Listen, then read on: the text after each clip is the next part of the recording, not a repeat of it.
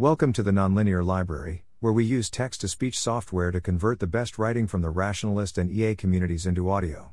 This is How MATS Addresses Mass Movement Building Concerns, published by Ryan Kidd on May 4, 2023, on LessWrong. Recently, many AI safety movement building programs have been criticized for attempting to grow the field too rapidly and thus producing more aspiring alignment researchers than there are jobs or training pipelines driving the wheel of AI hype and progress by encouraging talent that ends up furthering capabilities. Unnecessarily diluting the field's epistemics by introducing too many naive or overly deferent viewpoints. At MATS, we think that these are real and important concerns and support mitigating efforts. Here's how we address them currently. Claim 1 There are not enough jobs funding for all alumni to get hired, otherwise, contribute to alignment. How we address this. Some of our alumni's projects are attracting funding and hiring further researchers. Three of our alumni have started alignment teams organizations that absorb talent Vivek's MIRI Team, Leap Labs, Apollo Research, and more are planned, for example, a Paris alignment hub. With the elevated interest in AI and alignment, we expect more organizations and funders to enter the ecosystem.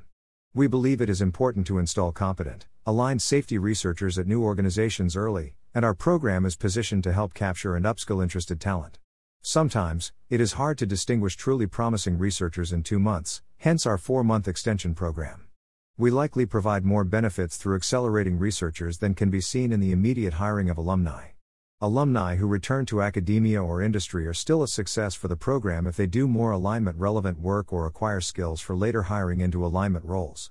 Claim 2 Our program gets more people working in AIML who would not otherwise be doing so, and this is bad as it furthers capabilities research and AI hype. How we address this. Considering that the median MATS scholar is a PhD slash master's student in ML, CS, maths, or physics and only 10% are undergrads, we believe most of our scholars would have ended up working in AIML regardless of their involvement with the program.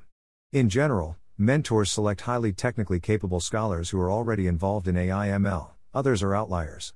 Our outreach and selection processes are designed to attract applicants who are motivated by reducing global catastrophic risk from AI. We principally advertise via word of mouth, AI Safety Slack workspaces, AGI Safety Fundamentals and 80,000 Hours job boards, and LessWrong EA Forum. As seen in the figure below, our scholars generally come from AI safety and EA communities. MATS Summer 2023 Interest Form How did you hear about us? 370 responses. We additionally make our program less attractive than comparable AI industry programs by introducing barriers to entry. Our grant amounts are significantly less than our median scholar could get from an industry internship, and the application process requires earnest engagement with complex AI safety questions. We additionally require scholars to have background knowledge at the level of AGI safety fundamentals, which is an additional barrier to entry that, for example, MLab didn't require. We think that one more median MATS scholar focused on AI safety is worth 5 to 10 more median capabilities researchers, because most do pointless stuff like image generation, and there is more low hanging fruit in safety.